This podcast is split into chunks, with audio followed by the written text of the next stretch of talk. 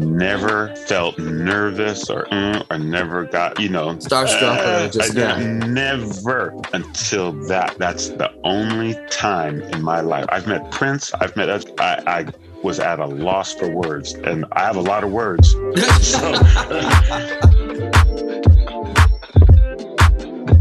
Welcome back to Gamble's Green Room. I'm your host, Mike Gamble, bringing you the people you need to know with the stories you want to hear.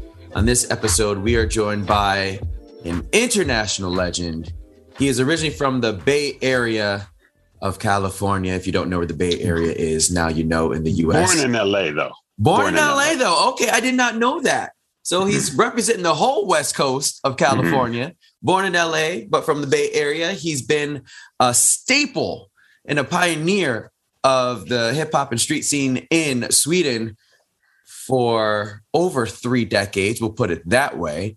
He is not only a pop funk master, he's also a musician master, producing with some of the great names over in Sweden and in the US and everything. Got some names under his belt. We're going to get into all of that. And not only that, he's my big bro. He's an expat like me. And that's what we do. Give it up for Mr. Damon Frost in the house. Hey. What's up, Frost? Man, nice to hear your voice. That was cool where we just got from. Yeah. Wow. Hey, I'm still unpacking. So Frost and I just, over this past weekend, we were in Malmö, Sweden, hosting. I was hosting and he was one of the judges for one of the largest street dance competitions in the north of Europe called Hip Hop Weekend and Malmö Dance Week. And it was fire. Wow. It was so fire. The amount of... love, energy, passion, and just good energy. A lot of times at dance battles, it's a lot of ego in it. And so many of these battles, it was breaking, popping, locking, house, hip hop, and kids, and showcase. And throughout the entire weekend, it was just love from everybody. And some solos brought us to tears. Some competition brought us to tears because that's how much fun it was. But we're going to get into that in a little bit. But that's why we're so hyped right now, because it was just... Yep. And then the after party. Woo! Ooh, now that's an after party. That's an after party. Yo, you could not stand in that room without sweating. Okay, so Frost and I also did a lecture a couple of weeks ago in Stockholm at one of the performing arts schools. And Frost was telling him how the word funk came around.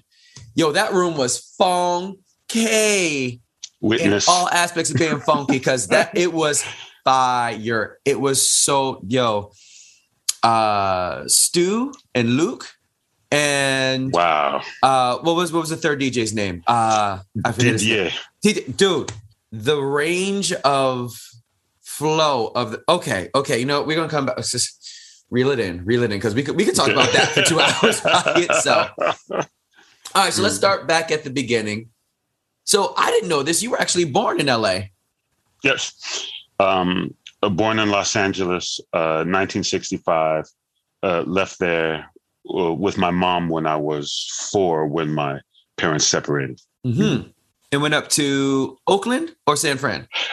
Well, all around California, Pasadena, Altadena, Alhambra.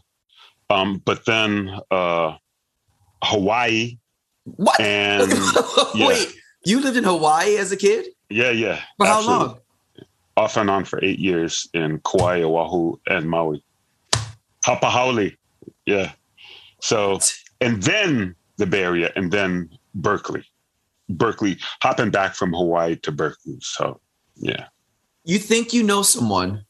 All right, so how was it? So you were in Hawaii for 8 years. Off and on. Yeah. But how was that? How was the, how can I formulate this question? How did that formulate your childhood years into your adult years with the different cultures, the different music, the different sound, even though Hawaii is part of the States, it's still very much Polynesian. Yeah. What was interesting for me, in the Polynesian context was that the fact that I come from the mainland, mm-hmm. and a lot of people aren't feeling people from the mainland because they got screwed just like everybody else got screwed. Right. So there's documentation of the backwards ass deals that were signed to royalties when land was basically stolen from them. Mm-hmm. You know, like the misrepresented values, crooks, bankers came in. It was messed up. So a lot of the Native Hawaiians and the royals, at least, they don't trust the mainland at mm-hmm. all, at all. So here I am, not a pleasant term to be called from the mainland. They call white people call howlies. So, but the fact that I am closer to a lot of the Native Hawaiians in complexion, mm-hmm. it's like I'm somewhere. I'm cool. People like me, and I'm not one of them. And how this affected me is that I felt accepted for who I am while also being an outsider. Mm. So a lot of that mentality I kept with me when I go to high school, the fact that I'm not the sports dude and I'm not this, and I'm finding, I feel comfortable within myself after the trials of hopping around from school to school in Hawaii and having to meet new people and fight people and all that, you know, that, and then to get a good rep on the island. So once you're in, right? But every time you move, you have to go through the same procedures. So, mm-hmm. But people look after me and that's cool. So I felt accepted, but so the tricky thing about Hawaii, a big part of Hawaii's income is the tourist industry. So they rely on the tourist industry for a lot of the economy to come in. Mm-hmm. But at the same time, they're not liking these outsiders coming in and thinking they own this place. So it's tricky. So watching that, and also myself coming out of the civil rights movement, I see similar things. I'm like, they're experiencing the same thing. So, I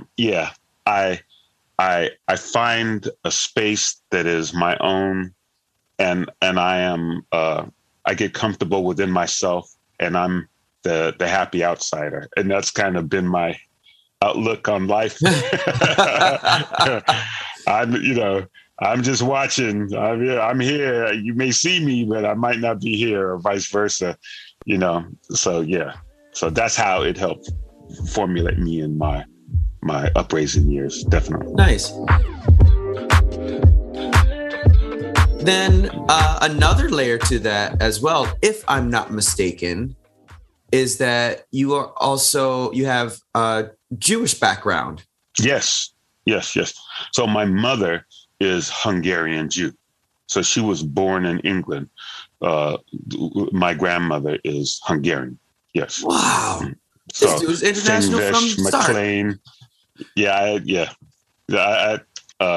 I jokingly say I'm a Nazi's wet dream, you know. So this is like, so I don't want to push any wrong buttons here, you know. But anyway, you know, bro, this is my space. You can say whatever you want to say. If they don't like it, they can turn it off.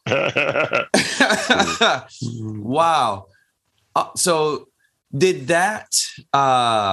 Did that have an effect of you? Did that have an effect on you in your childhood as well? It was no, very unorthodox. Mm-hmm. Like my dad is from Louisiana. His folks moved to California, in San Diego. So it's Cali. It's funky. It's the late 60s and 70s. It's all mixing. Cool. Yeah. Like the fact that, you know, my mother's white, but she looks like she could be from the Middle East. Mm-hmm. So people don't,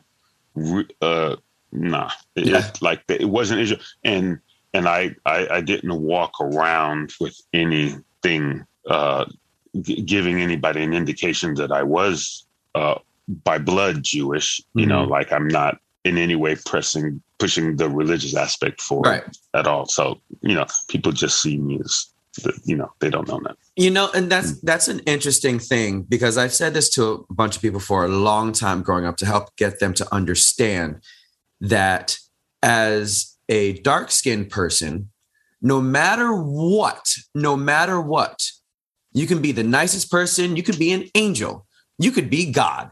The first thing that they see is your skin, and they make assumptions already by that.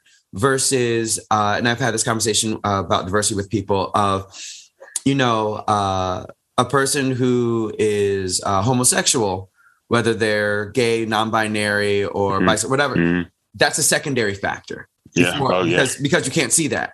Your religion, whether you're Catholic, Christian, Hindu, Buddhist, whatever, that secondary factor, because they can't see. Remember the job applications, the school applications, you only had three choices. Yeah. White, black, or other. And then, later, there was a couple more, but basically that's like male, female, white, black, or other. And then why do you need to know if I'm white, black, or other versus just, and again, and this goes to that conversation of, well, we hired the best person for the job. And it's like, no, you think you do, but all of those predetermined biases, those underlying biases are already there because embedded. Yeah. Yep. Absolutely. Those the layers to that onion are very thick. Absolutely. Gosh. Yeah. I've seen enough of that, and a lot of times, the fact that it's like a term I understood much later when people were talking about coding, and how big. So the fact that my mother is literally English and she speaks like the Queen's English, and I speak the Queen's English in the hood, like, this is hilarious. So you can just imagine, you know, like in school, I'm just different, but I notice that because of like maybe a certain breadth of my vocabulary will get me into other conversations where people are like, okay, you're not like other people that look like you, and it's like, what are you saying? It's like I've felt. Like ever since I was a preteen, that I'm an ambassador trying to shed light. Like, no, we're all the same here. Don't, you know? I've seen this for decades. So, yeah. Did you, the phrase? Oh, you speak so well. You have a really great grasp of the English language, and you're so smart, bruh.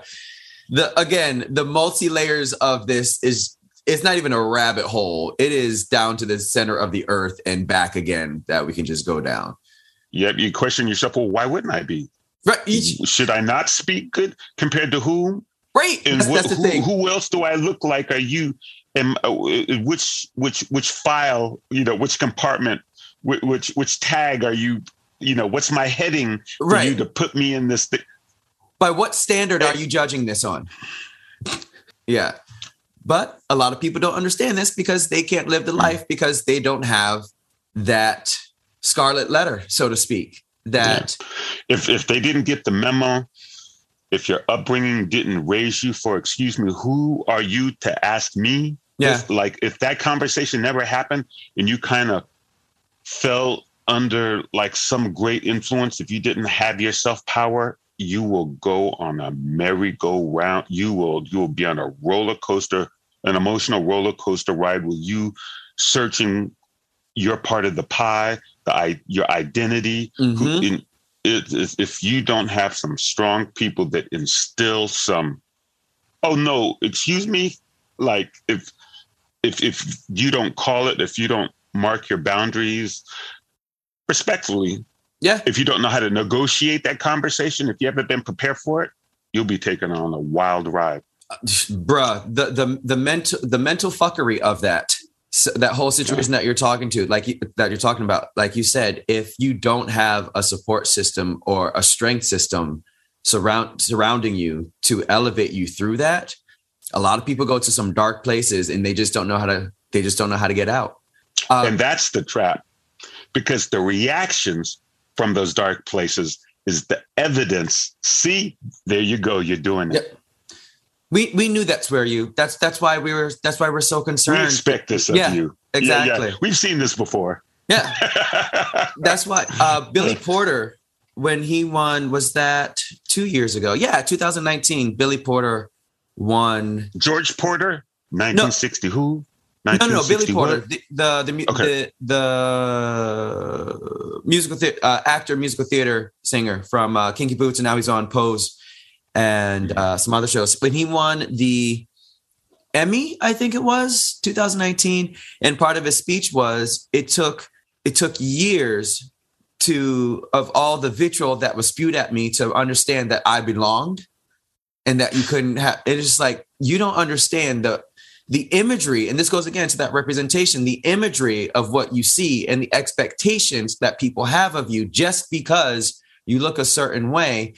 And for so many years, you start to believe it because it's just repeated to you. It's just thrown at you. And then you're like, am I the crazy one? The program. Yeah, the programming. You know, so you think the TV guides, you know what I mean? That's like, you watch your program, your program. They're not called programs for nothing. Hey,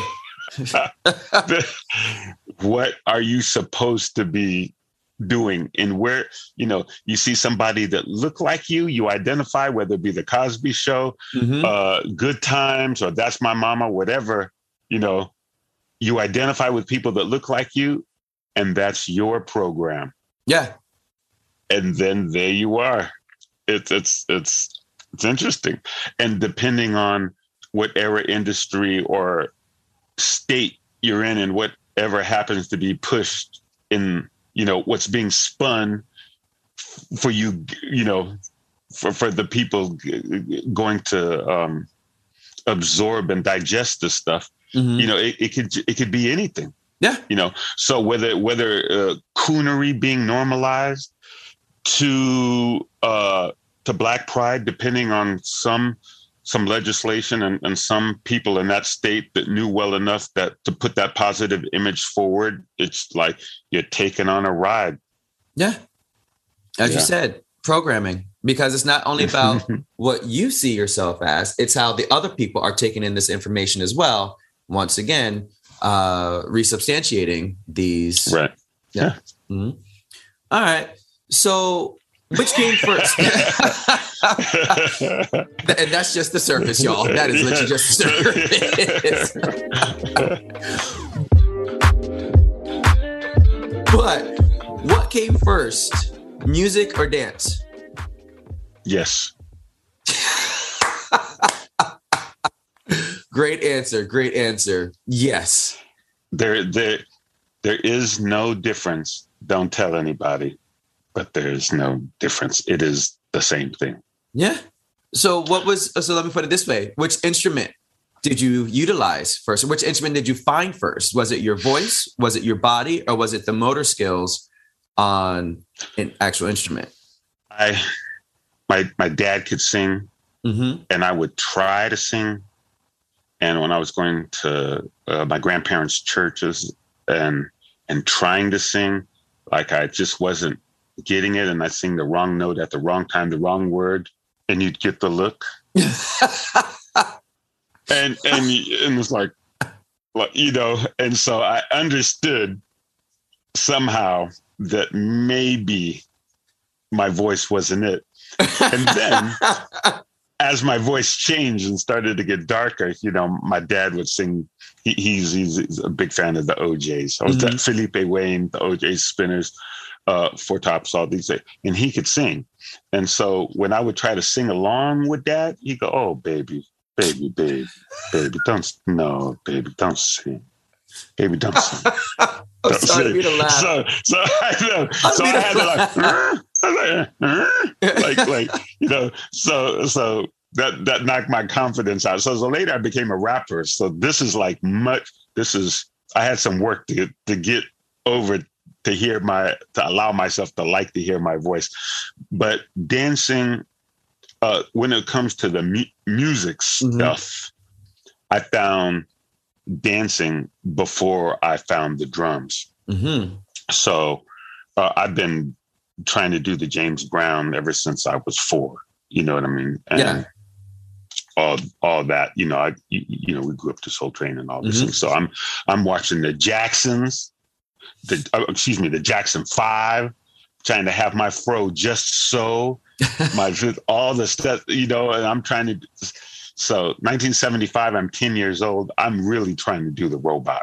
I'm like, really, locking was a little too difficult for me to grasp in the short little bits that I'd see on Soul Train. Like, and then it'd be gone. It'd be like, oh, what? I couldn't get enough material to formulate a little repertoire from it. But robot, I'm like, oh, I could do this.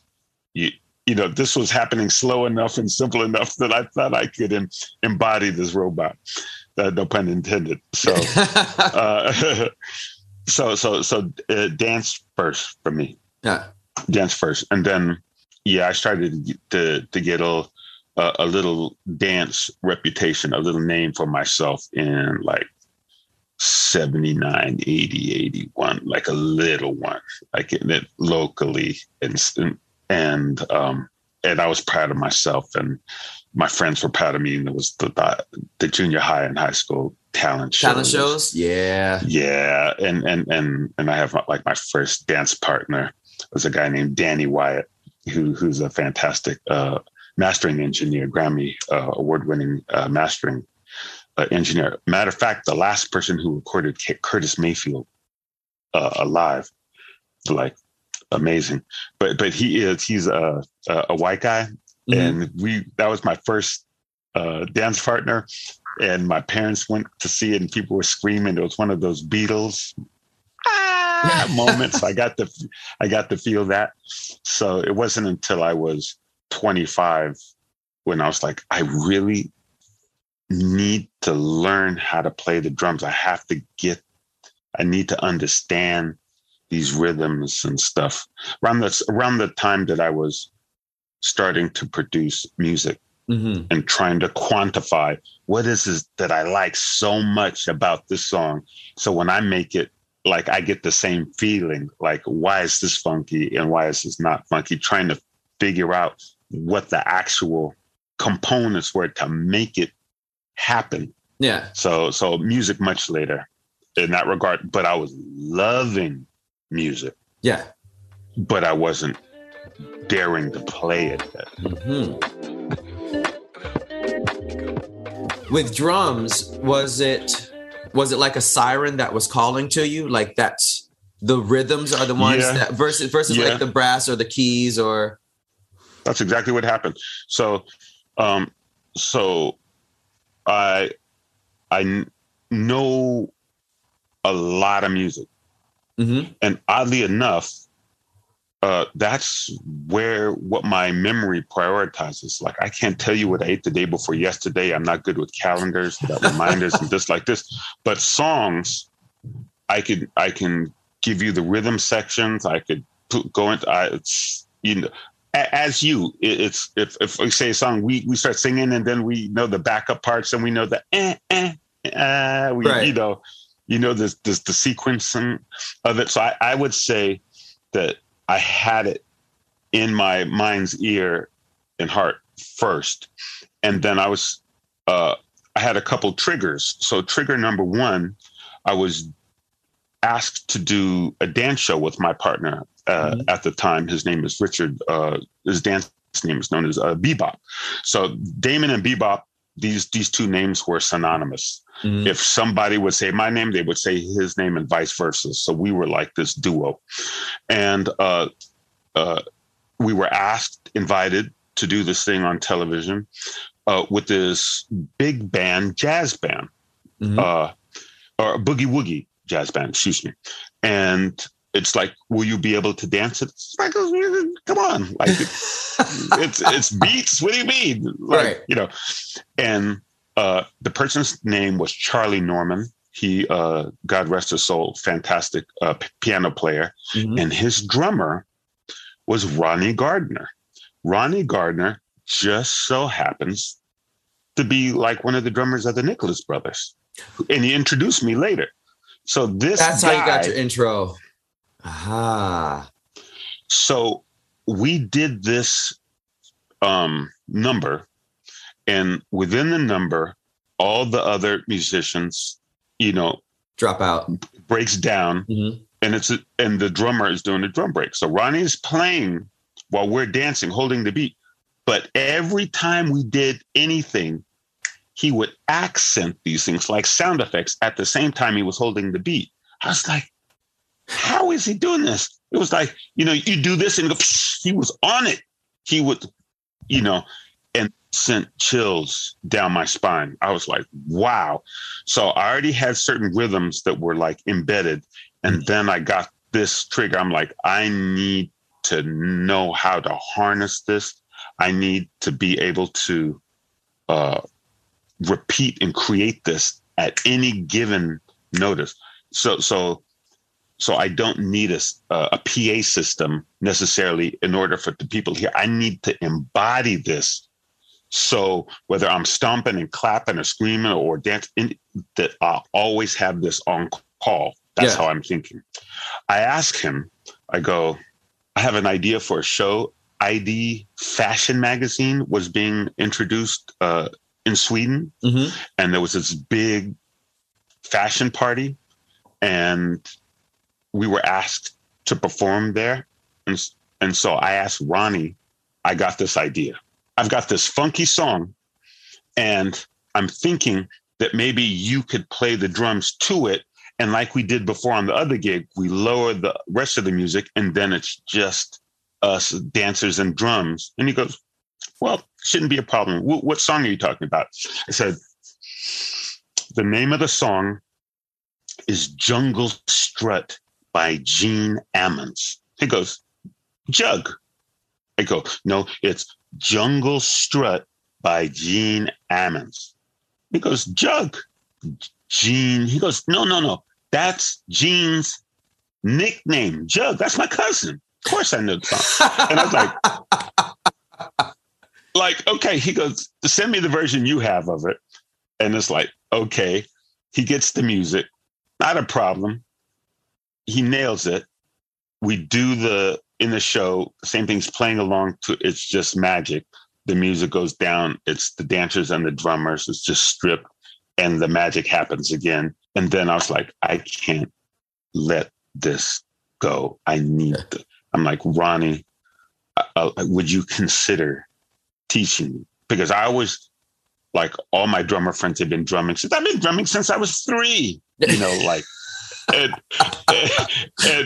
you know, and I was like, maybe, I don't know, maybe this is too late for me to start, but, you know, and I asked him, what did he think? And he goes, well, what do you want to know how to play? And I go, funk.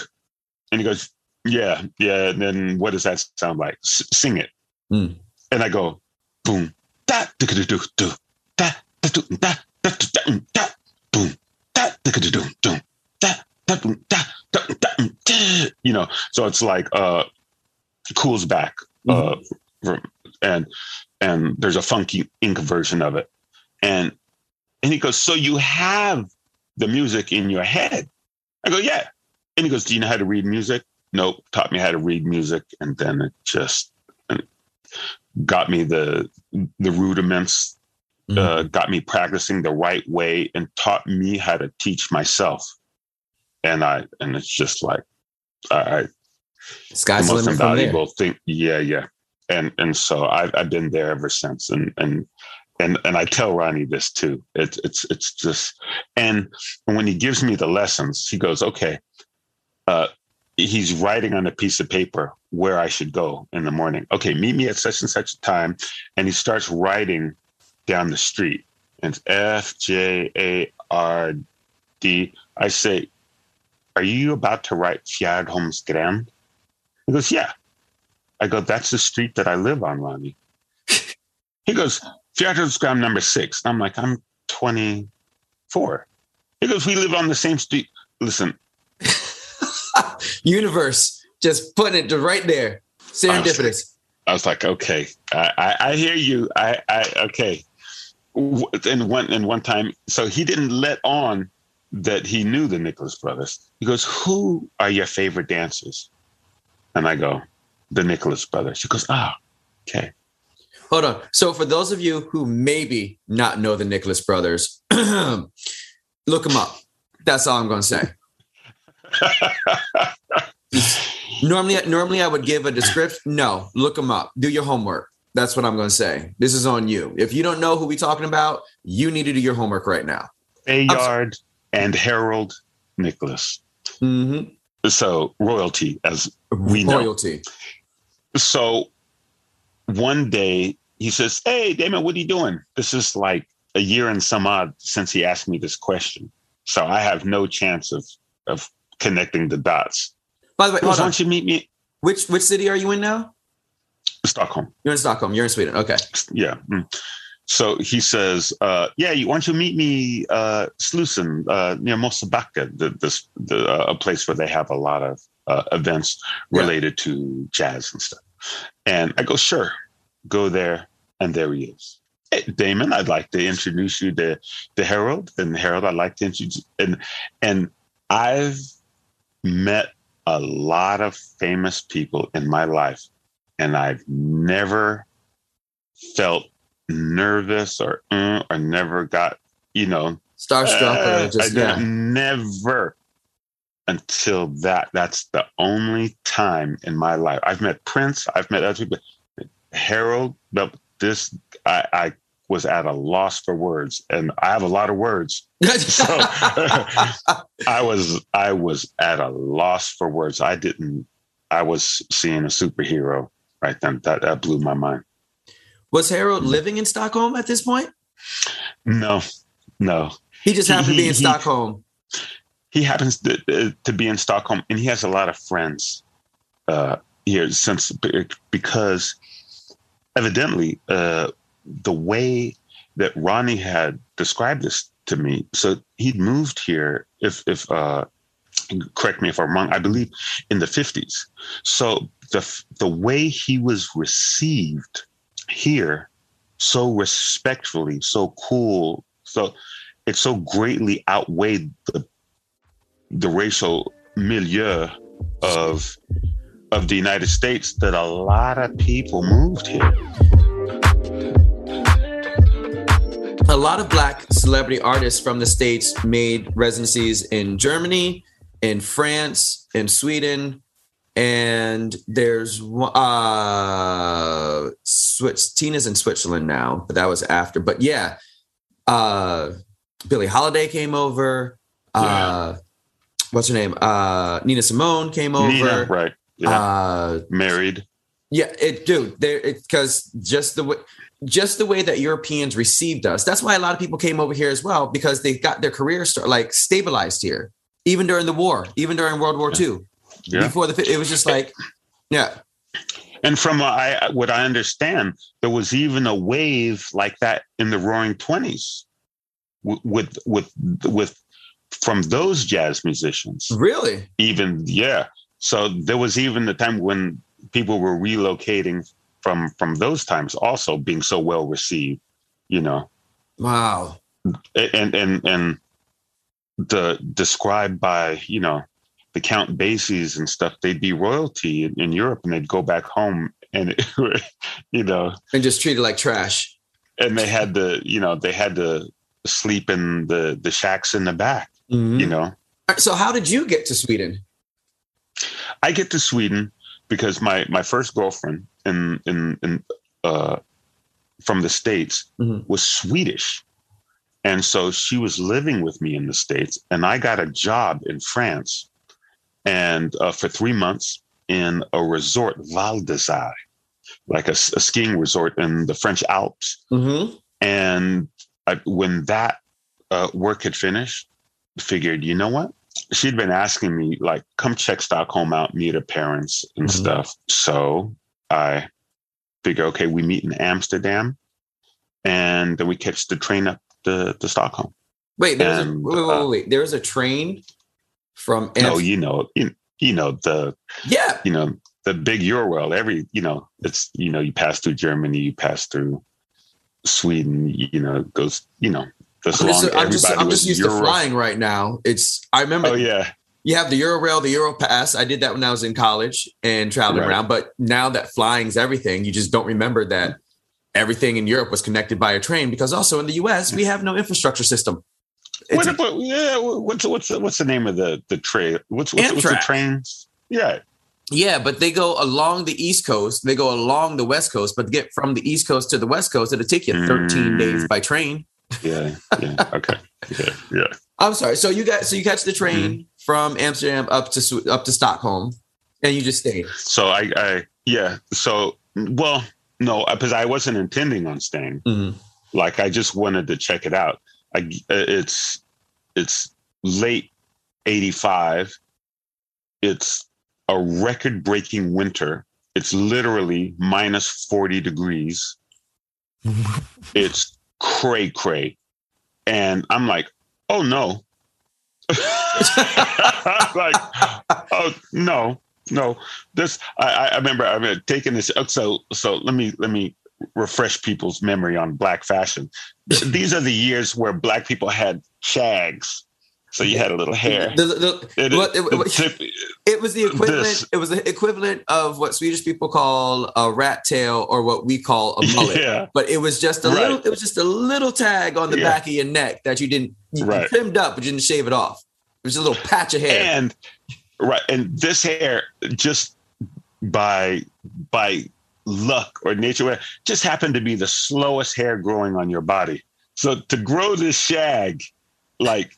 Everywhere else it grew faster than this, but just right there, it didn't grow fast. And I take a shower and I go outside because I'm going to go to do a little grocery shopping. And I just hear clink, clink, clink, clink, clink. And I'm like, what? And I realized that my hair had froze and it broke off. And I was like, my shag! I'm like, oh no, this place, this, I can't help this place. No, I don't know where I'm at. Stop. We're not in Kansas anymore. I don't know what this is. So it took me a little time to acclimate. I hung around until summer. And I was like, oh, okay, this is beautiful. Oh, I see now. Oh, and the sun barely goes down. Oh, okay. Oh, this is nice. Everybody, people lighten up. Everybody gets and then I get homesick for the States. Go back to the States. 86 now. Mm-hmm. I go back to the States, and crack has come to town. The Jamaican posse's hit the Bay Area, so it's like brutal murders. Not people are dying. Brutal, examples like people strung up entrails, like braids and stuff. Everybody's packing, and Dance had died. So in 1986, it's like, you still dancing? You don't got a real job? What do you do? You dance for this. And of course, the people that are dealing, they look like superstars, right? Dressed well, so. The shift goes from the dancers being the superstars to not in the course of 8 months. And I was like, wow, there was a couple talent shows. You go to the discotheques where everybody was getting it in, was, a circle would start to form. The DJ would stop the music. They're like, no, don't start none of that here. It's like, it was just, This is at the time when you couldn't go into the club unless you had a partner. If you're a girl, you had to have a guy, and vice versa, just to make it be equal. Yeah. So for someone to do a solo and the group like no, and when you sit down, these couples, y'all buy drinks. And we keep that economy. The whole rolling. Vibe, the whole life had changed. Not even just the vibe, the lifestyle had changed. Well, I don't remember hearing about dress codes until that. You have to look. So people like in Bogarts and baggies and shoes to get it in. So it's like, no, those shoes. No, you have to, wear specific attire. This is a respectable place. You can't come in here looking like. That is some history that I never realized. That's why there are quote unquote dress codes at nightclubs, because of this era of time where. I don't know if that is exactly when it happened, but that's when I noticed it, because I could go in anywhere because I had a name for myself dancing, you know what I mean? And the people like, let him in, you want to see this, to like, mm-mm. Wow. So what was the club scene like in Stockholm at this time in 1985, 86? Incredible. Amazing. Incredible music. The DJs were hip. They had all the funk tunes. There was a lot of international distributors that were linking people to like the main cities and hubs in the United States. So their ear was on the pulse of you know, from everything that was popping in New York to Chicago to the disco sort of proto house scene to every type of funk from every place. Dayton represented, you know, the Cali, every place, DC, every just very high quality music, high quality music, and the tunes, the dance floor killers, the anthems. When the song come up, everybody go. Oh, this funk was here in big clubs, Ritz, Alexandra's, Daily News, Melody, what was the Grand Hotel, like big places. And so it was jumping off a while. I felt completely at home in the club scene when I got here. I wasn't in missing for music. And then a strange thing happened though, and that is, so a lot of the alcohol is where, of course, a large amount of the income comes from these clubs. But at first, the clubs, there would be a cover charge out the door, and then they'd sell some alcohol. But what would happen is slowly they started, the club started getting distribution from questionable sources, from Russian connections, from this, and they started getting the booze cheap. And they started to sell it, you know, and so for bigger profits. So the dance floor was taking up room. So a lot of the bar spaces were made right in the middle of the dance floors. And a lot of the discos became krog, became more pub-ish. Yeah. And the music went from making people dance to being more background music, like places like East and where it became like this thing, because they were selling. And also the once you start working with the mob, you don't stop working with the mob. So once they got in, once we'll you do this, we sell you our alcohol and we'll keep the money from the coat check, to slowly making their way in. It had killed the dance floors. So there's hardly no dance floors left with bars smack dab in the middle of it. So back home in the States, the club scene dies for different reasons slightly, like the dance scene dies. No, not the clubs, but the street dancing sort of thing. Yeah. Right. But you don't have that. You don't have that "quote unquote" arena, that avenue for you to get right in the States. So you back in Sweden, that was your sort of like haven where you're like, okay, the music's live, the DJ's live, and that slowly goes away. But all this time, they're paying us to do shows in discotheques. So we're doing like close to 200 shows a year. We're doing show after show after show after show. My partner, Richard, a.k.a. Bebop, and we just up and down, sweep everywhere. We're just like those guys.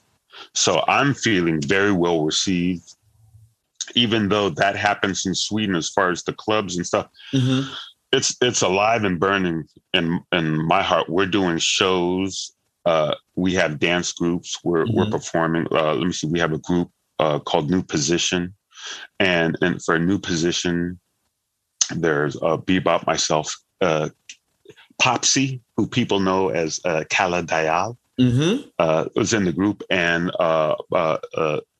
Gary, a Leaf Nuts Beckford, who later goes on to become known as Leafy from Chili and Leafy, from mm-hmm. their musical act of mixing reggae and Swedish lyrics mm-hmm. together. So yeah, so we're gigging, we're touring, we're doing some background dancing for certain artists. We're in the mix, and later when we start to venture more to go for some music stuff, some of the people stop dancing, but I keep teaching dance classes.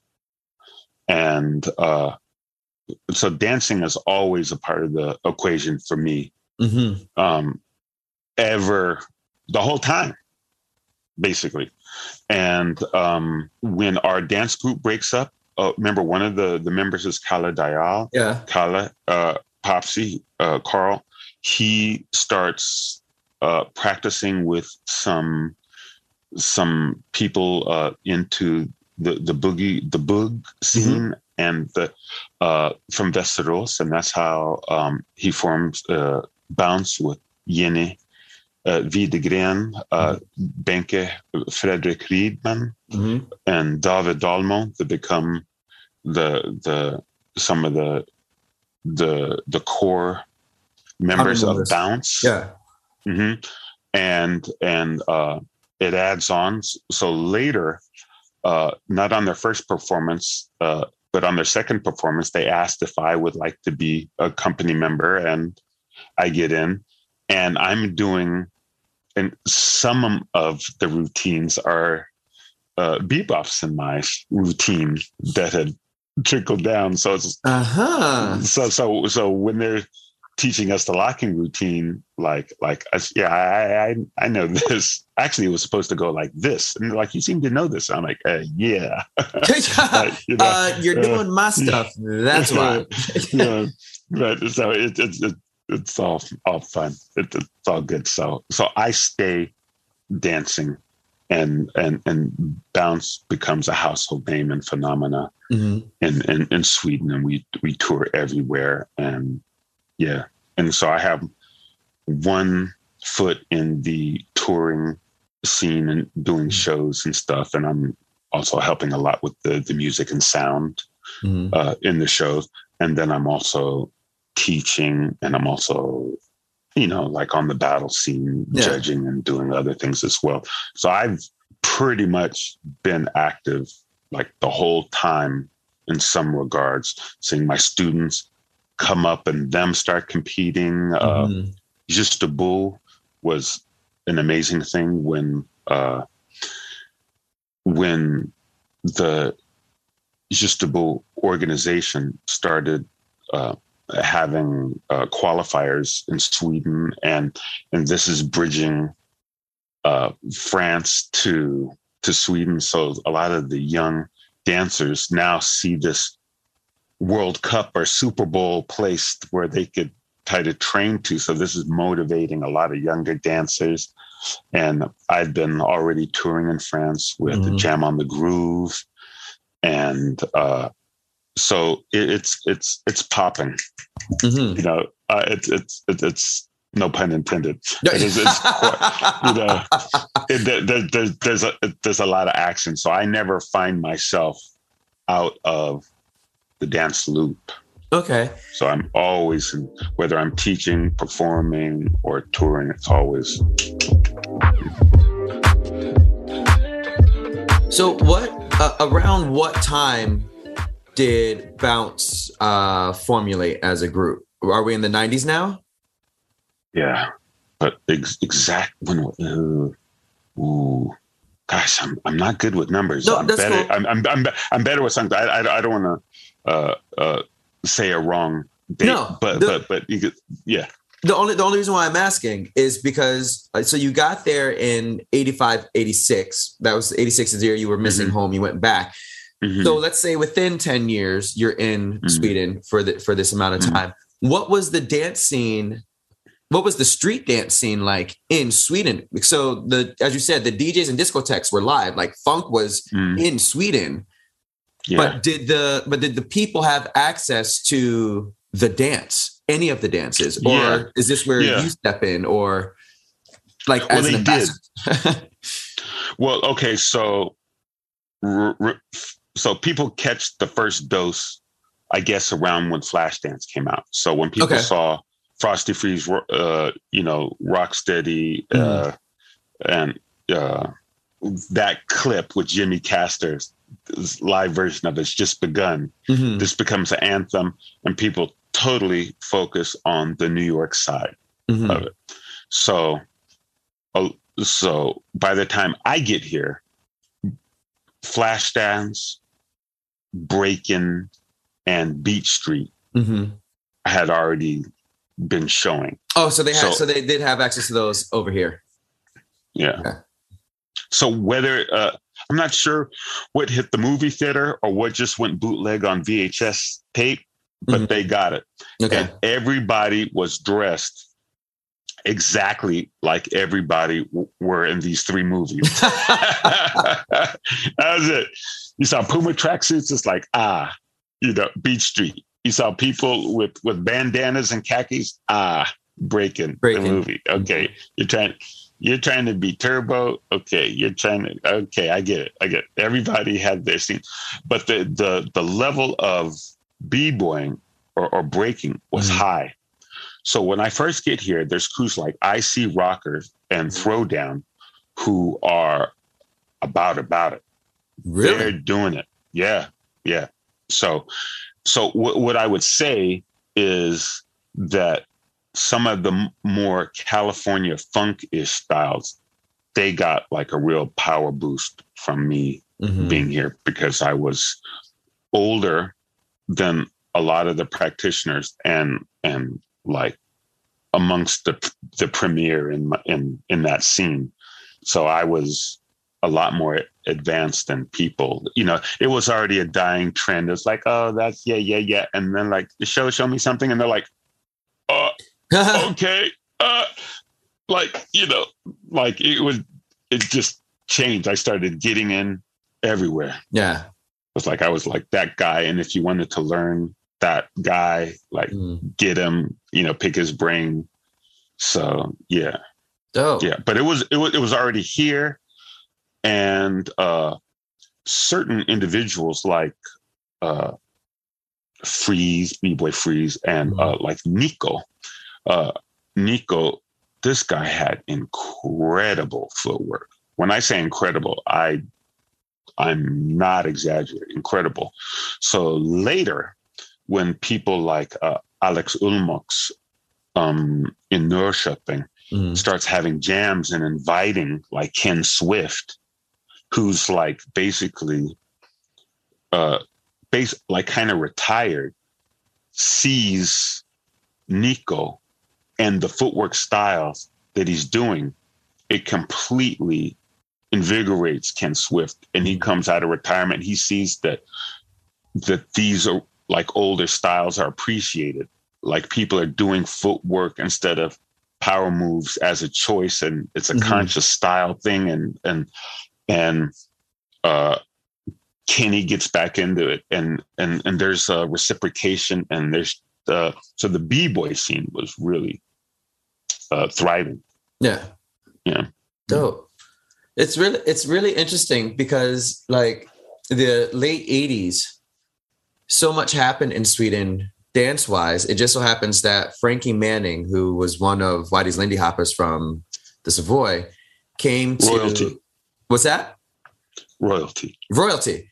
He came to Henning, is a space that had the whole Lindy Hop scene, and he came. Yeah. And so around 86, 87, that was that time that really, that's when Boog and Lindy and Swing really started to take off in Sweden at that time. So it just so happens, again, serendipitously, universe, you're here at the same time and bringing all this Americanness to over here, even though they had access to it. But now it's all this, it's just like, now Sweden, you're going to do this.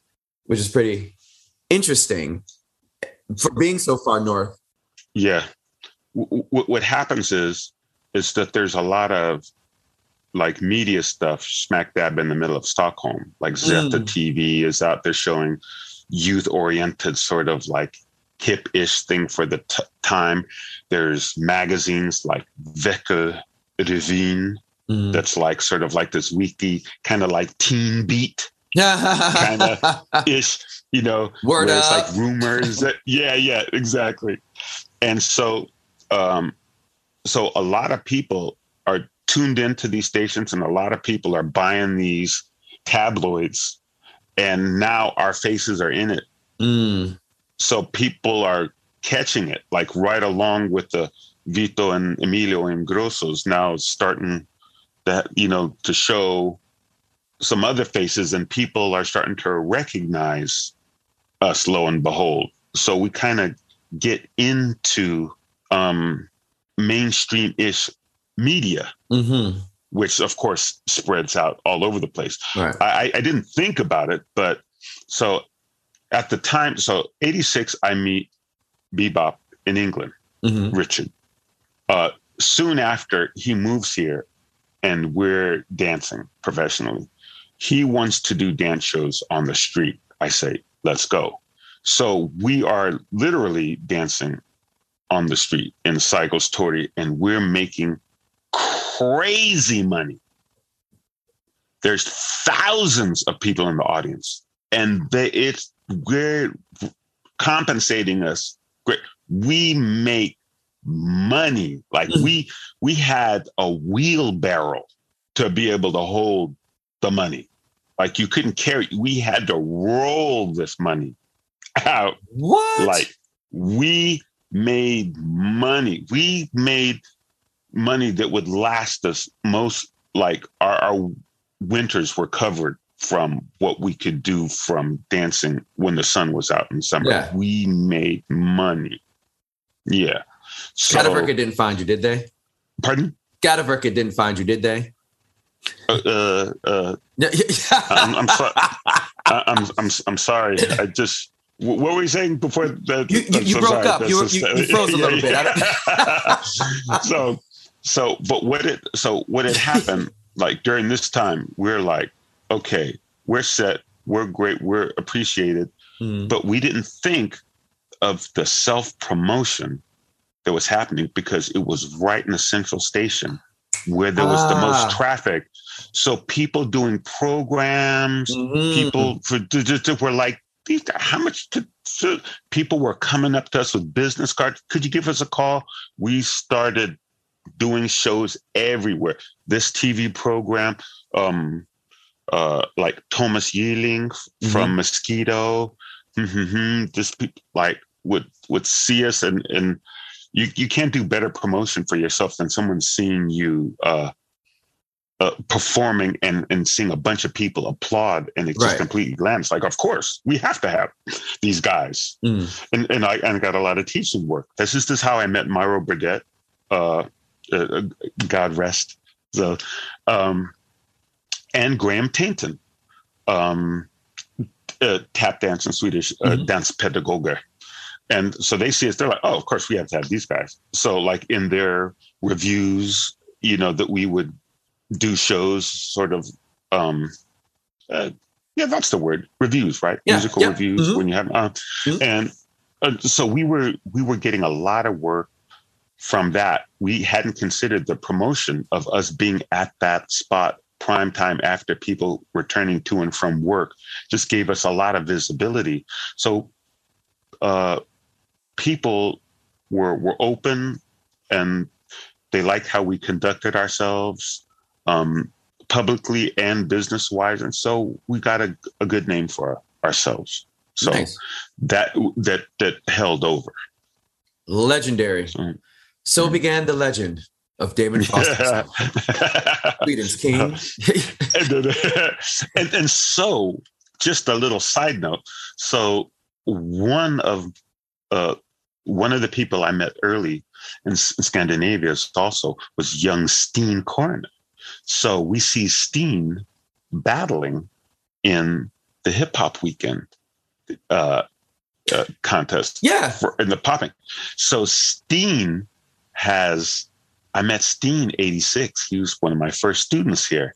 What? So for me to be watching and commentating on my student from 1986 and him competing and making it to the, you know, to the finals, yeah, like, is just amazing testament also to Steen and his legacy.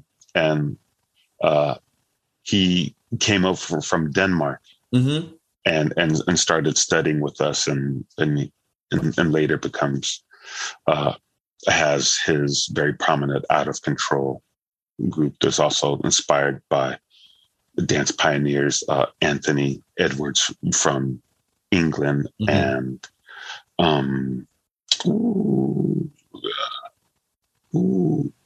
names it. They'll come to me. They'll come to me. Yeah. So yeah, I'll get back to these things after. Okay, no stress. Yeah.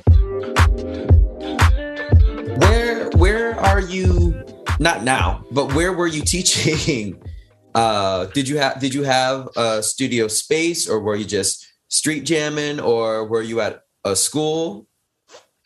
But before the dance schools, there was a place, the fitness of the gyms, mm-hmm. would see us dancing. And at first it was the gyms that were saying, would you be interested in having a dance class? Really? Yeah. So there was a place called DJ House. Mm-hmm. That was at once having dance classes and aerobic things in gyms all across the city, and they kind of opened up like a dance school with different styles, and they had me teaching in there. Some churches were like, he's a positive influence, you know. Good, let's yeah. And I was connecting with churches, and, mm-hmm. and then later dance schools such as Dance Center, the Ballet Academy. Let me see, before it was called DOC, what was it called? Now it's Dance Circus, but the university. Yeah, right. The Royal School of Ballet, the music schools, the the Royal School had you here? Mm-hmm. Okay, did it help possibly that you, because you were American? Yes, like it's that not exoticism, but it's this dude is from the U.S. Totally, yeah. So I could not have felt more welcome. Nice. So. Which also made it a bit surreal decades later when the cultural appropriation and the safe spaces, like some of these dance places aren't safe spaces for Black. But like for me, mm-hmm. I've been for decades witnessing Swedish people feel real uncomfortable calling themselves street, and me having to be, no, it's okay. Just let's go. To be encouraging. Uh-huh. Then for me to start to even consider, how could Black people not feel in a safe space regarding hip hop? Because I thought that this is home. Yeah. So the fact that I'm so welcome here made it my attitude towards things a lot different than the people that came much later and weren't as welcome. I realized when I started to zoom out and starting to understand how people were being made to feel. So, but when I came, I could not have been more welcome. Interesting. What do you have a thought on where that paradigm shift happened for safe spaces for Black people in hip hop? From, you know what, I think about this. I have to be considerate to mm-hmm. others. I am one who is hypersensitive to what I think, what agendas are being spun for what, mm-hmm. So when I see things, I'm like, no, you don't. Like, I'm not, like, I'm really like that. So, but I realized that a lot of young people may not be like that. So they may absorb some of the context that may be spun to make them feel insecure with themselves and things like, you know what I mean? Going back to what we talked about earlier, having that support system, having that strength system to push you through. Gotcha. So I think that if I was to come a couple decades later, and if I was to judge my reality on what I saw being spun through the media, I might not be so self-secure. I have to consider it. Yeah. No, okay. So, you know what I mean? Yeah. Like, yeah. So when I came in, like, these American movies were super popular. So the fact that I was an authentic American coming here, willing to show these like different things, and, you know, like, I was welcome. But then later, as maybe the profile for hip hop becomes rap music, and rap music goes less from having a party to the individualist and what I'm going through and my struggles and this is what I've done and this is what I can do, and to the whole how outrageous you can be saying, you know, things, and life imitating art. Depending on where you come into this ride, will definitely have you going down some different paths. Yeah. Like, I remember when we were talking about this before on the lecture. So in every movie, everybody in Sweden are dressing like that era, that movie. So when Blood In, Blood Out came, everybody had khakis and their lumberjacks, and it was just like that. You know, when Fame is happening, you know, okay, all the Chileans are pulling their hair back and they're identifying with Jesse. Yeah, you know, there's like everybody. It's like every movie, everything, and they get their roles and who the people they most identify look akin with. To identify with. You know, you start to see this happening, and so I'm watching it. I'm like, really? So I'll get. So one of the first places I move when I get here, I'm house sitting, and a place in Tensta, and at that time, they go, "Ooh, that's the hood." I go, "Really? That's the hood, right?" And so because I'm from in the Bay Area, I lived in the waterfront. That's an industrial area, and that is considered a hood, you know? And so when people tell me this, I'm like, okay. And I go to Tensta, and to me, it looks like our national state park. It's gorgeous. There's lakes, there's forests, there's trees. I'm like, which part of this is the hood? They're like, no, you're in this is, and I'm like, okay. And I realized that some of the, for people coming in from other countries, they put a lot of them in these areas. So it becomes project-ish. Frost. But it's gorgeous. Dude. It looks like Tilden Park in the Bay. I'm like, this is beautiful. So go ahead. I'm sorry. And I think that when people moved there, started to feel this, I thought that they fell into character because I thought that this was imposed on the movies, the dealers from the hood. People start talking about their struggle, and that struggle started to happen in those areas.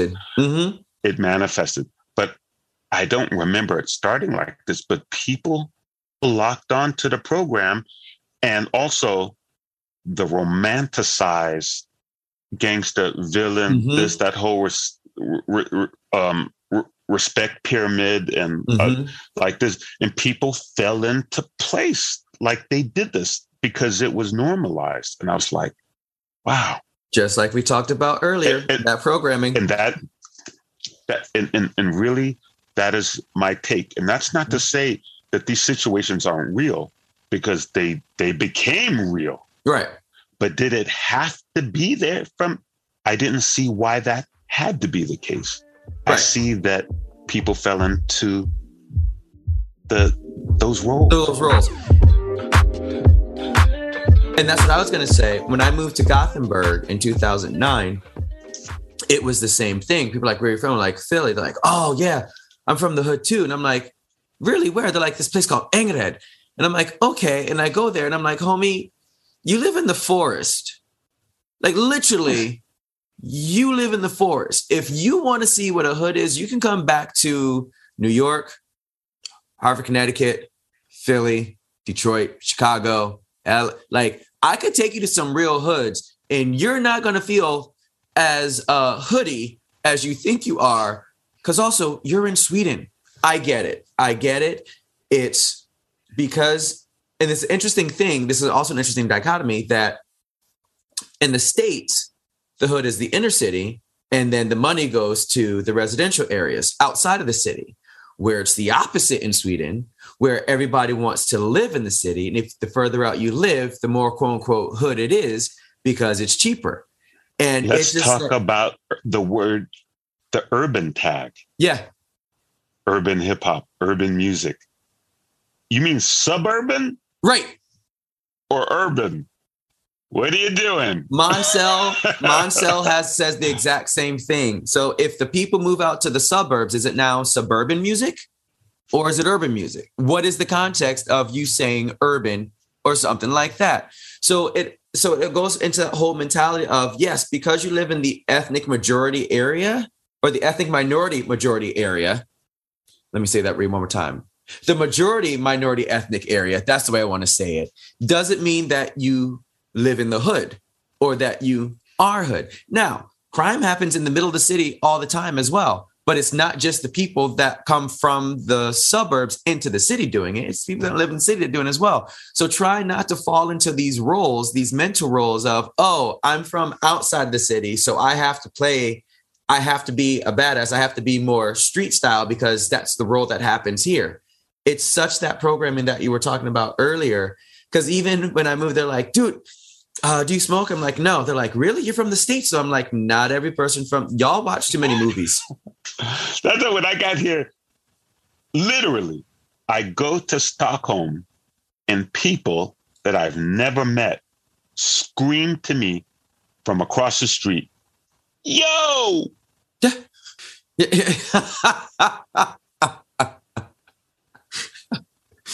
Hello? Yo! Yeah. Hi, my name is Damon. Hi, how you doing? I'm good.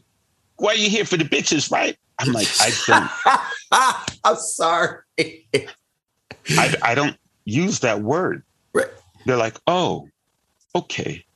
I'm like, I'm doing social work now. I'm an ambassador. I realize this. Like, okay. And they're like, where are you from? You're from New York? No. I'm from California. Oh, so you banging in LA West Side? I'm like, no. I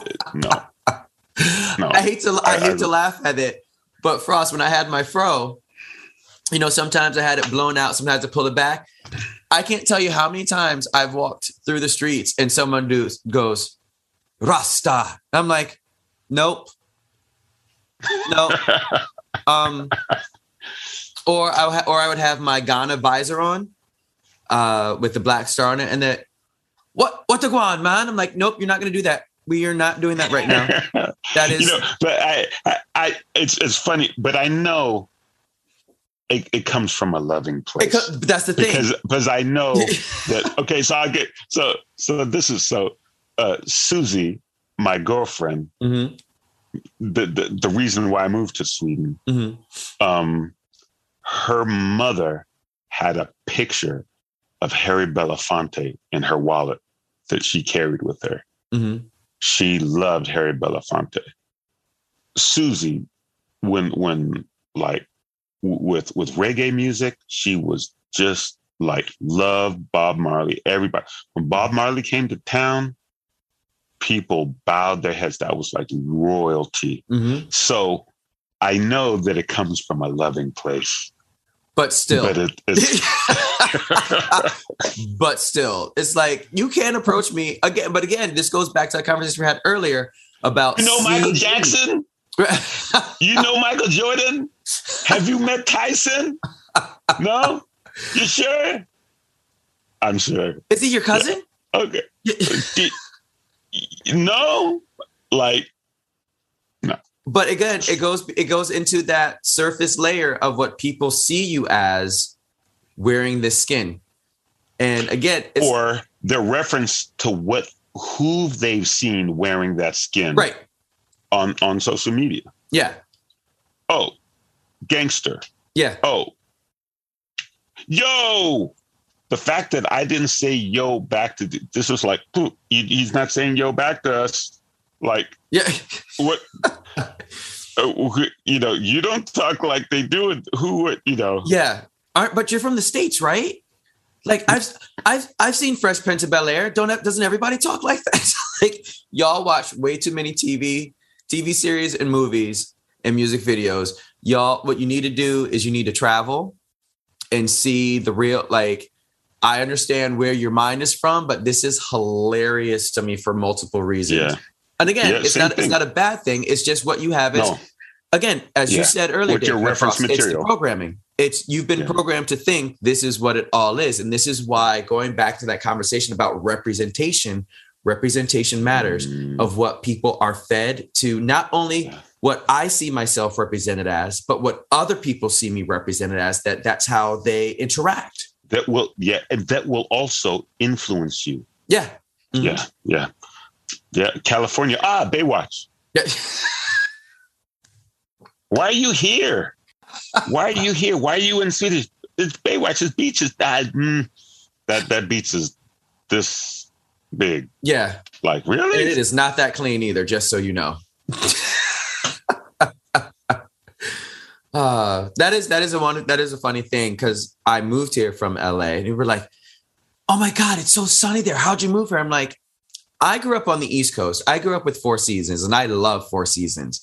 So for me, Gothenburg is like home. It is, I have spring, winter, summer, and fall. I don't need sun every day.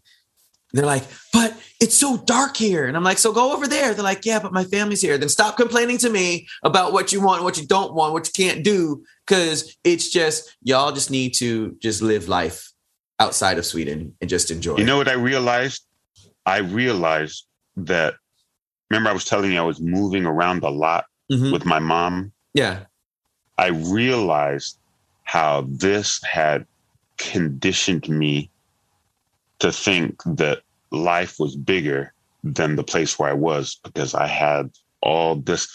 And when it came time for me to move, I had been moving so much that it was like, I could consider this. It wasn't like I was going into uncharted territory. It wasn't like, and at the same time, I got offered this job to dance in France, which got me over to Europe in the first place. The same time, standing next to me was Lonnie Green, a.k.a. Pop-Tart, for those of you in the Boogaloo world. He got the same offer as me. He didn't go. I went. I stayed. And he's like, he tells me, like, my whole life, I could have, it could have been something else completely different. Yeah. Like, it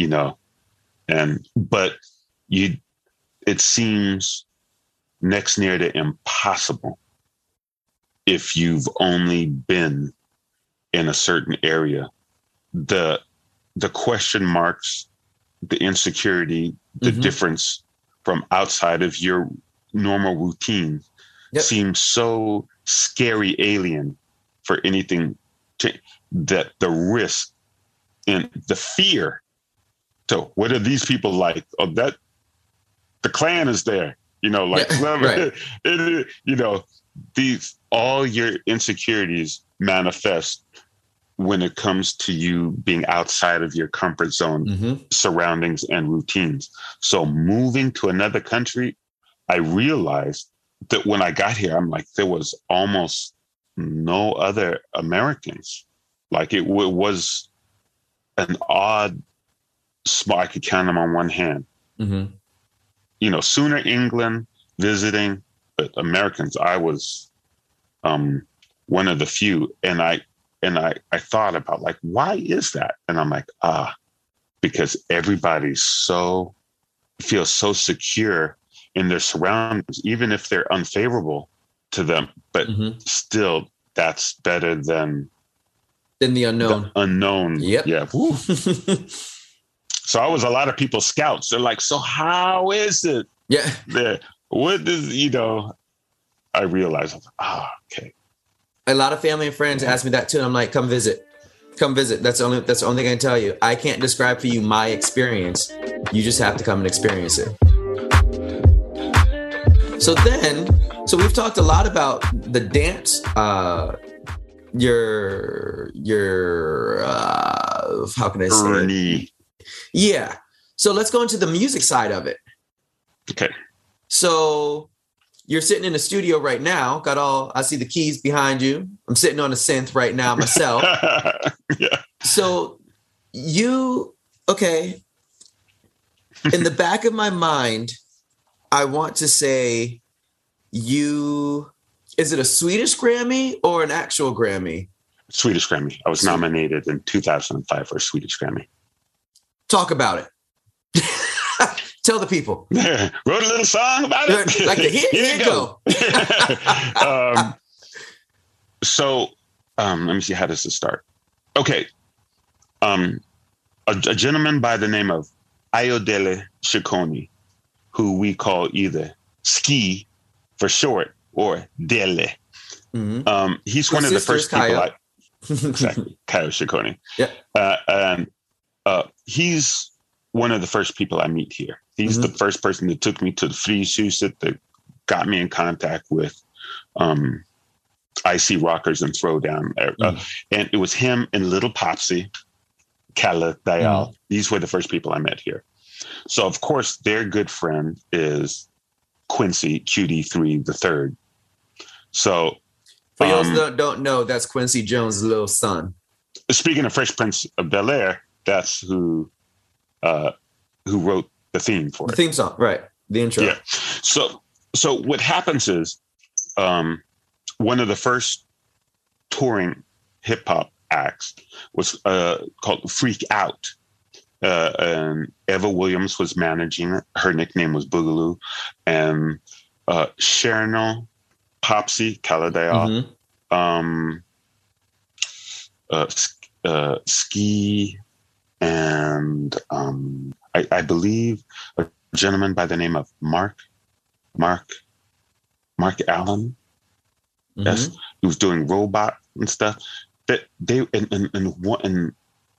a couple other people that I can't remember their names. There was a young guy that had some physical difficulties that were also breaking and doing things. So anyway, they'd been touring. So when I get here, Ski was already making music. So he had an Atari computer that was sequencing an Akai S1000 sampler, mm-hmm. an 808, and a bunch of records, and had literally copy and pasted loop tape segments of this tape and going around paper towel rolls around the room to make loop. Like it was happening. Mm-hmm. Like people were inventively making music. QD3 had a sampler. He had just done, I believe, one of his negotiating premises for doing some of the soundtrack for Stockholm's Natt was that he get this Akai sampler. So he had a sampler, which was, you know, these things were expensive at the time. And so I'm watching these guys do it. And and the groups I'm involved with, I'm doing dance shows. So I need music for the shows. Music, right. You know, so I would have all the music, but I'm like, I want you to take this part and I need it to be this long and Ski Dele would graciously do whatever I asked him to do.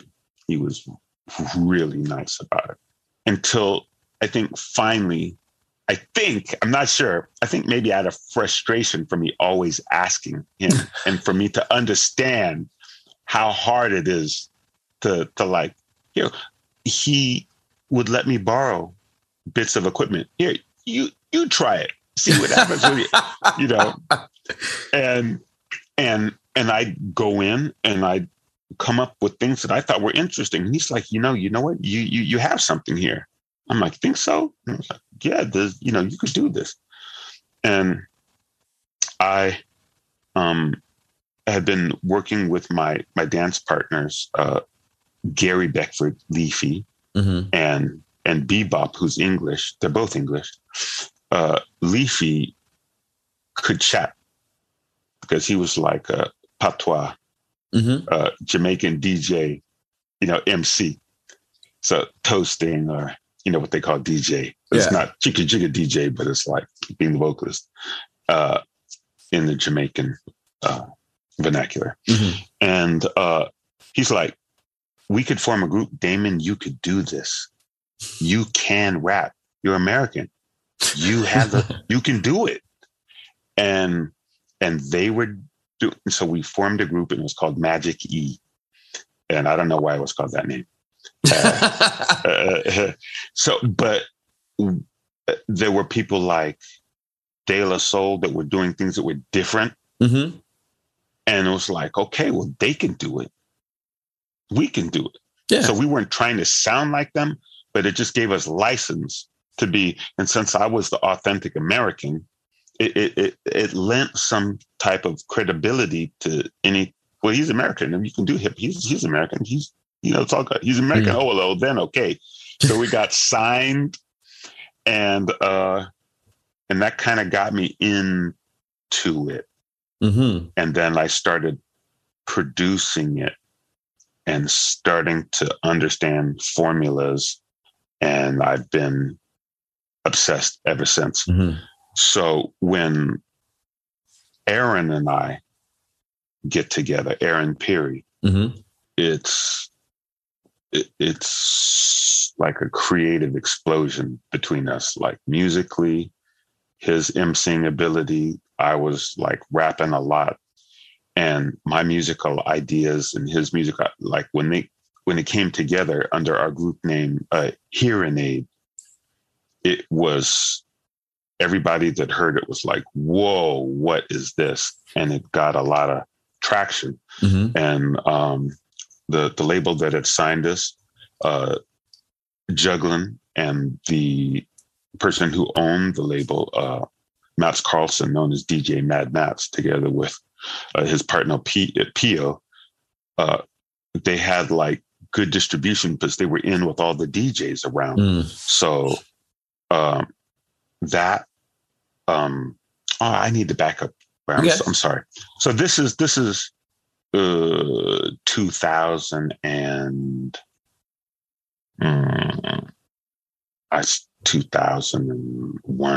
two, somewhere around there. That's when we're maybe even earlier than that. Maybe late '90s. That's when me and Aaron are hooking up and we're doing Hearing Aid stuff. Before how did you and Aaron link up? I heard Mats Carlson, DJ Mad Mats, played me a cassette tape and I was blown away. I'm like, he's here? He goes, he's here. And he goes, and this is a freestyle. I'm like, no, it's not. He goes, oh yeah, this is a freestyle. I'm like, dude, I know what a freestyle's not. It's not. This is written and rehearsed. This is not. He goes, no, watch this. So he plays a song, verse, chorus, and out. I'm like, see, he knows exactly where the courses are. I'm like, this is not a freestyle. He goes, no. Fast forwards the tape. This is his take two. Completely new lyrics, completely new chorus, completely. And I'm like, I said, rappers, we have, you know, he goes, no, damn it, you don't understand. If he fast forwards again, and then it's take number three, and it's the same thing, verse, chorus, completely different. And he goes, and some of the words he's saying, Matt says, I saw him. We were looking at that thing in the room, and he incorporates that in his, I'm like, you've got to be kidding. Really? So this guy, he has it like that. I'm like, okay, you're going to have to show me. You know, you got to show me. Yeah. I'm like, this is a lot to take in right now. And we met, and it was totally cool. And he liked some of the other stuff that I was doing. Mm-hmm. He liked the production I was doing. He was like the raps that I was saying, and we were just going back and forth. And you know, show and prove. Yeah. Always ready. You have to go. You know, and I'm putting stuff in front of him. I'm trying fast stuff. He's going. And this guy is really that guy lyrically. So that's how we meet. Mm. But before that, one of the person that put me in a more professional kind of seat was Gordon Cyrus and the whole Breaking Bread movement. Mm-hmm. And so he had pulled together a bunch of talent, Ski included, young ADL from Malmö also included, later produced music for Latin Kings, his own projects and things like that. So that's when I started hearing labels, budgets, deals, and these kinds of things. And I started to get acclimated a bit, like within the business of what's going on and how to navigate. Also where I meet David Byrne from the Talking Heads. Burning down the house. Also where I meet Bob Power, producer and mastering engineer for the Native Tongues. How many? D'Angelo, Jill Scott, all that. So he's the first person, Bob Powers, that told me about young James Yancey. You sound like James. And then later when I meet Dilla, I'm like, that's who Bob Powers was talking. I get it. Yeah. Dude. Cool. Your literal legacy between the number of people that you've met, worked with, collaborated with, inspired by, and it's just, dude, you are literally around the world. Yeah. It's funny when I'm bringing up all these things within this, you know, in the framework of this cast here, you know, I hear myself saying it, yeah. And it's a lot, you know, normally it's not so condensed, but yeah. I feel real lucky to have been born where I was, when I had, where I went, where I landed, and who. It's just, I wouldn't have changed a thing. Yeah. You know, I count my blessings. I am very grateful. So you're pretty much, as you said, like an ambassador for the culture now, both dance-wise and music-wise and everything in between. What's next for Mr. Frost? I'm still obsessed by music. And in my mind, since I don't really live in the past. Mm-hmm. Like, I don't think in the past. I'm super hungry. I need to get this off. I'm in my mind, I'm on some show and prove. I'm like, people don't know I can do, I have to get this. That's how I'm thinking. I'm really hungry. I don't feel like, I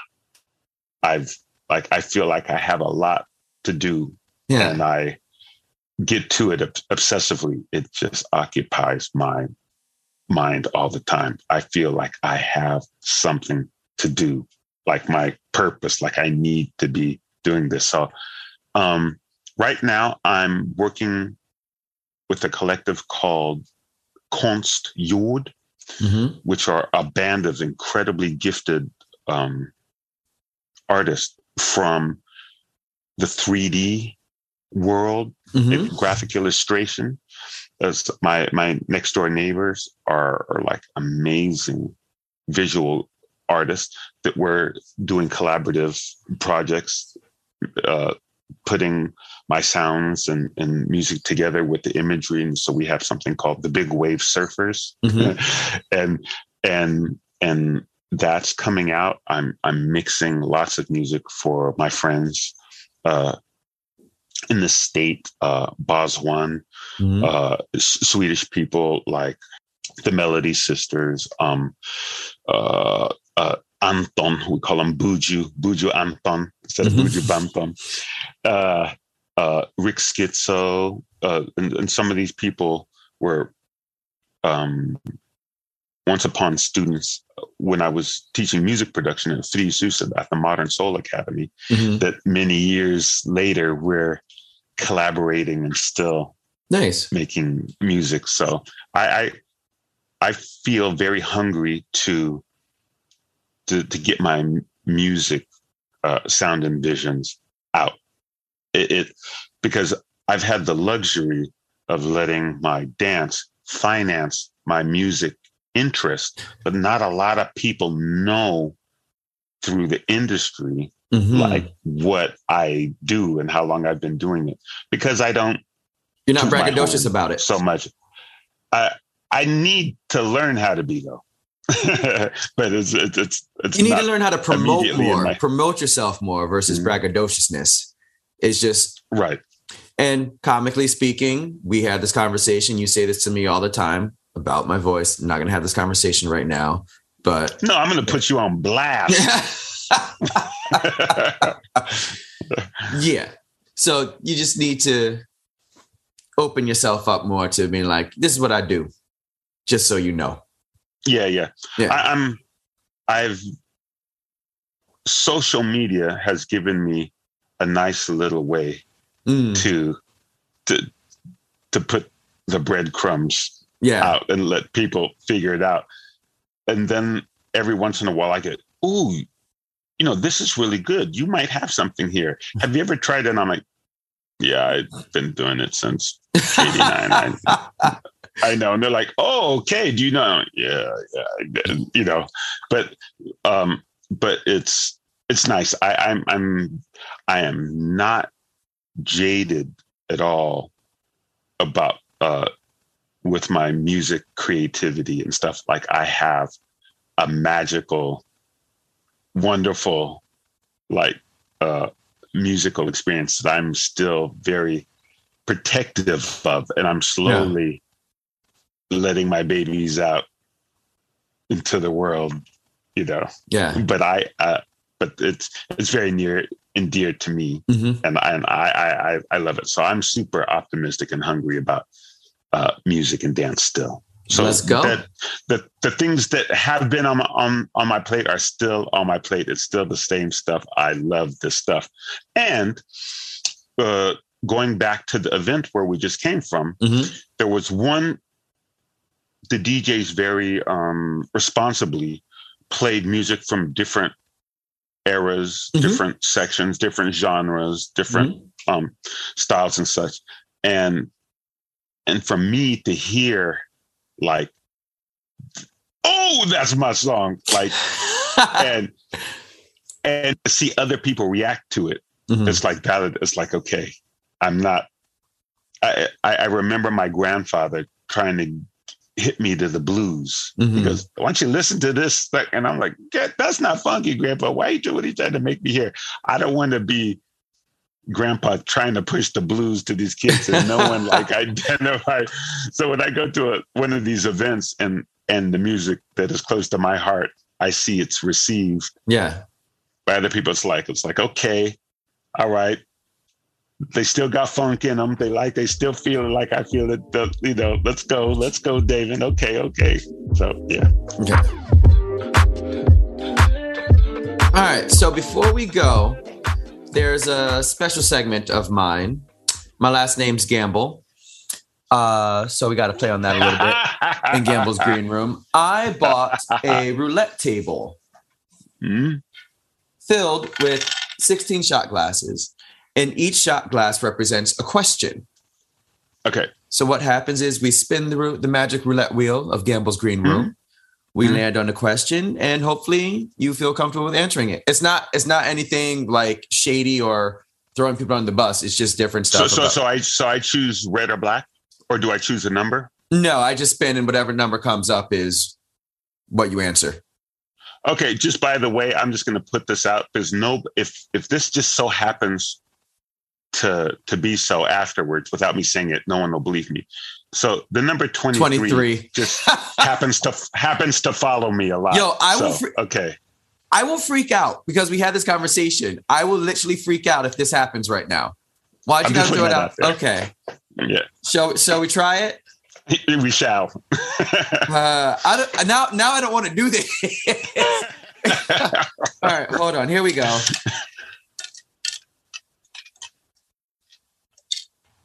No, thank God. Number 5. Okay. Which is a 2 and a 3. Why you got to do that? I'm sorry. Number 5. No, I've done this one. Oh, no, I don't want to do. Okay. Okay, number 5 is a choreo or job you like that you wish you had done or anything you would have changed. Or do you want to do another question? No, I'll do this one. Okay. There's one video by Janet Jackson called Nasty Boys where they're in the movie theater. Yeah, but it's the guys that are like on the street that have the newspaper out of the Jackson. They look a little hobo-ish. Yeah. And they do this lock-in routine. Jazzy J is in it. I love that. I wish I would have did that thing, that routine, that locking routine. But that is just, it's beautiful. And it's very unorthodox. So I wouldn't have changed a thing. I just wish I would have thought of that first. Simple enough. Nice. Yeah. Anything else you want to let the people know about you before we go? Of course, I'm going to remember a bunch of things after we're off. But hey, we can do this again. We still go through half the stuff that we ever talk about. That's the thing. Like there's so much information that we can go through. You can't do it in one. So if you want to do it again, just be like, yo, bruh, I'm ready. My honor. The honor is all mine. Okay. All right, let me see. What do I want to say? Possibly to keep an ear out for the music that I'll be releasing soon. Okay. Under a different project name. Just I'll have it up on my media, but I'm going to start putting out some music. So with that being said, where can they find you on social media? What's your Insta? It's Damon Frost. There's on IG, Instagram is just Damon Frost. On Facebook, if there's any dinosaurs like me out there that will refuse to give up this medium, Damon Frost as well. There's one that says Damon Frost Full. That's because you're only limited to a certain amount of friends you can have, and I have another account, but it's just Damon Frost. And you'll see me in the big old cheesy face. Yeah. You'll see me. He's so legendary. He needs 2 profile pages on Facebook. Do you have a music page, like a SoundCloud or like a? I do. I have the SoundCloud hasn't been updated in a while, but I do. I have a SoundCloud and a Mixcloud, and SoundCloud is also Damon Frost. What's the Mixcloud? Damon Frost. I had to keep it simple. Keep it simple, y'all. Keep it simple. That's called branding. Mixcloud has changed its format, but you can find some fun stuff on SoundCloud. Yeah, nice. I have mixtapes and some of the releases I did on Accidental, Matthew Herbert's UK label. Some of that stuff there. Okay. Listen, y'all. Find the man, the legend, Mr. Damon Frost. Instagram @DamonFrost, Facebook Damon Frost or Damon Frost Full, depending on where you fall in the line of how many people he has on Friends. And on SoundCloud, Damon Frost. And then also, if you're not doing it already, make sure you're following at Gamble's Green Room on Instagram to stay up to date of who my guests are, some background information on them, some behind the scene clips and some fun goodies. And also, as you know, stay tuned to gamblesgreenroom.com because we're going to be releasing some Gamble Green Room merchandise coming out soon, probably around the new year, just after the holiday season. So once y'all get y'all bank accounts lived up again, you can be rocking the Gamble Green Room stuff. I'm saying, y'all, it's coming through. Frost, big bruh, it is absolutely a pleasure to talk to you again.